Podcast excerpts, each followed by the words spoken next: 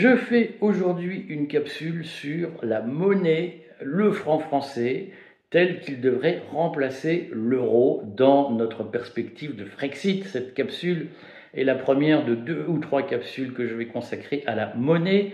Je ferai notamment une capsule sur le contrôle de la monnaie par l'État. Euh, mais aujourd'hui, je vous décris la monnaie idéale. Alors pourquoi je le fais? C'est d'abord parce que je vois bien dans les commentaires que beaucoup de gens considèrent que la monnaie, c'est une boîte noire, on ne sait pas très bien ce que c'est, et c'est naturel de ne pas savoir ce que c'est, et on ne comprend pas très bien les enjeux politiques de, euh, de la monnaie et de, de la création d'une monnaie nationale. Pour beaucoup, j'ai même lu, je, je, salue celui qui m'a écrit le commentaire le plus, j'allais dire le plus débile, mais je vais être sympa, le plus fantaisiste, euh, qui m'a dit, grâce à la monnaie libre que nous allons créer, la Sécu sera sauvée et il n'y aura plus de banque. Alors là, je vais expliquer pourquoi personnellement ce projet de monnaie que ce garçon bien sympathique mais qui devrait réfléchir un peu avant de parler appelle une monnaie libre, je voudrais expliquer en quoi ce projet de monnaie est un projet de monnaie totalitaire. Et je ne peux que vous inciter à vous méfier des marchands de soupe qui vous expliquent on crée une monnaie, un bidule, un machin, euh, et qui ne vous disent pas comment ça va fonctionner. C'est une arnaque. Voilà, il n'y a pas à se poser de questions. Si quelqu'un vous dit on va créer une monnaie nationale et on ne vous dira pas comment elle marchera, c'est une arnaque et vous savez que ce gars-là est dangereux. Ou cette fille-là, ça peut être une fille.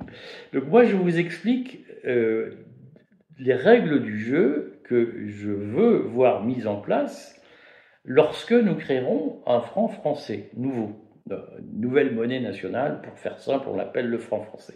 Je vous dis moi comment je veux que ça marche. Et pourquoi? Je vous explique pourquoi je veux que ça marche comme ça. Pour moi, une monnaie, c'est d'abord euh, quelque chose qui, qui m'accompagne à chaque instant de ma vie, donc c'est essentiel que je sache comment ça marche. Et c'est essentiel, non pas que l'État le contrôle, mais que je contrôle la monnaie.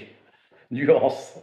Parce que l'État, c'est l'écran d'œuf de Bercy euh, qui vous explique, qui savent mieux que vous comment vous devez vous passer de ce dont vous avez besoin. Et donc, si vous leur faites confiance, c'est que vous n'avez rien compris à ce qui s'est passé pendant le Covid. Donc, mais ce sera l'objet de ma vidéo sur le contrôle de la monnaie par l'État. Donc, moi, pour moi, la monnaie, elle doit respecter trois règles. La première règle fondamentale, c'est qu'elle doit être stable. Euh, parce que, comme beaucoup de Français, moi je me dis qu'il faut travailler pour se constituer un patrimoine financier qui nous permet une indépendance vis-à-vis de l'État. Nous l'avons vu au moment du Covid.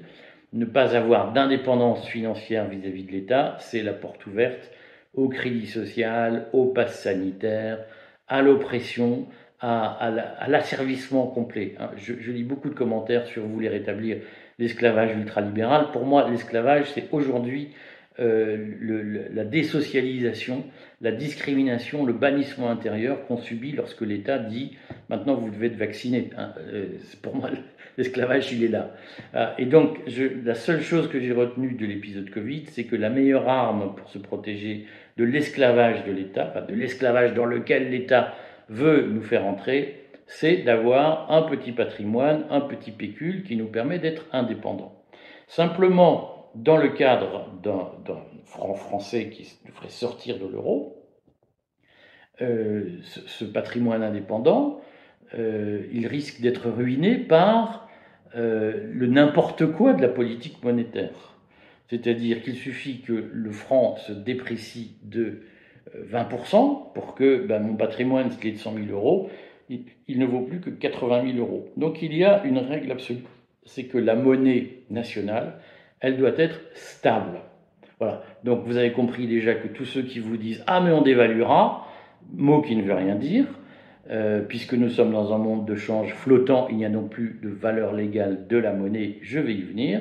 Tous ceux qui vous disent on dévaluera sont des gens qui veulent vous appauvrir à leur profit. Et donc moi, je ne veux surtout pas entendre parler de ça. Pour moi, le franc français, lorsqu'il sera établi, devra être stable. Et pour qu'il soit stable, je préconise qu'il soit convertible en or et que donc il y ait un cours légal du franc qui soit indexé sur l'or et que nous devions défendre et donc éviter la dépréciation de la monnaie. Ça, c'est le point fondamental. Je continue sur la convertibilité. Parce que pour moi, l'essentiel, c'est que mes francs français de demain ne m'empêchent pas d'aller en voyage d'affaires, en vacances, en ce que vous voulez, en Italie, nous n'aurons plus la même monnaie qu'eux, en Grande-Bretagne, aux États-Unis, au Vietnam, en Afrique du Sud, où vous voulez. Et donc il faut que mes francs français puissent être convertis dans une autre monnaie librement. Et si je veux faire un voyage d'affaires de 10 jours aux États-Unis suivi de 10 jours de vacances, supposons que ça coûte 10 000 balles, je veux pouvoir changer 10 000 francs en dollars. Et ça, ça suppose qu'on interdise ce qui s'est produit en 1982, c'est-à-dire la mise en place du contrôle d'échange par Mitterrand. Hein. à l'époque, on pouvait sortir 2000 francs de mémoire, et pas plus. Ce contrôle d'échange, c'est la fin de la liberté, et c'est ce qu'il faut éviter. Mais c'est ce qui se produit lorsque on dévalue, comme on dit, ou lorsque on ne veut pas réformer, euh, lorsque l'argent se déprécie. Si vous voulez, je ferai une capsule pour expliquer ces phénomènes un peu techniques, mais retenez une chose, c'est que euh, si on veut pouvoir changer notre monnaie en monnaie étrangère pour partir à l'étranger, il faut qu'il y ait une stabilité de la monnaie. Troisième chose, je veux que, euh, c'est très simple, euh, si je veux acheter une maison, parce que je suis primo-accédant, j'ai 30, 30 ans, 35 ans, je veux acheter ma première maison, j'ai besoin de 100 000 euros pour l'acheter, euh, eh bien, je veux pouvoir, à un moment donné, avoir une mise en concurrence des taux d'intérêt, des taux d'emprunt, pour pouvoir acheter cette maison. Et ne pas avoir quelqu'un qui me dit c'est 5%, point. ne pas avoir quelqu'un qui me dit si tu veux 100 000 euros pour acheter une maison, tu dois voter pour le parti qui est au gouvernement. Et donc ça suppose qu'il y ait euh, un système bancaire qui ne soit pas soumis à l'État et qui permette de mettre en place une véritable concurrence financière. Je reviendrai sur la question du contrôle de la monnaie dans une deuxième vidéo.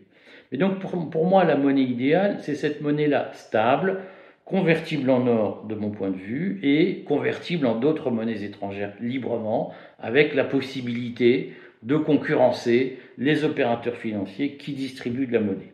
Donc ça signifie qu'il ne faut surtout pas de contrôle monétaire par de monopole monétaire par l'État. Il faut un système bancaire vivace, le plus concurrentiel possible.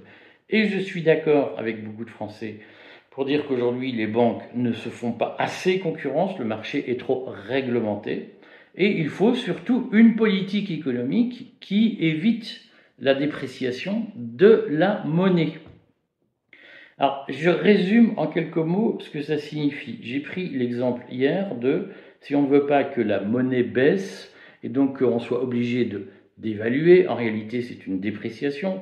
Si vous voulez, je ferai aussi une capsule sur la différence entre dépréciation et dévaluation. Et si on veut que la monnaie ait une valeur stable, il faut globalement que, notamment, la balance commerciale soit équilibrée. Hein, et il faut éviter de la création monétaire qui soit déconnectée de la création de richesse. Donc, les déficits budgétaires où l'État fait tourner la planche à billets pour payer ses fonctionnaires, ça fait baisser la valeur de la monnaie, nous devons les combattre. Et les situations où euh, on n'arrive pas à vendre à l'étranger, mais on importe énormément, ça fait baisser la valeur de la monnaie et ça doit être combattu. Donc cela signifie que pour avoir une monnaie stable, nous devrons avoir une politique économique qui soit compétitive sur, le, sur les marchés internationaux pour éviter qu'on importe plus qu'on exporte. Et il faut une politique budgétaire qui combat le déficit, une politique d'équilibre des finances publiques pour éviter qu'on fasse tourner la planche à billets pour payer les fonctionnaires.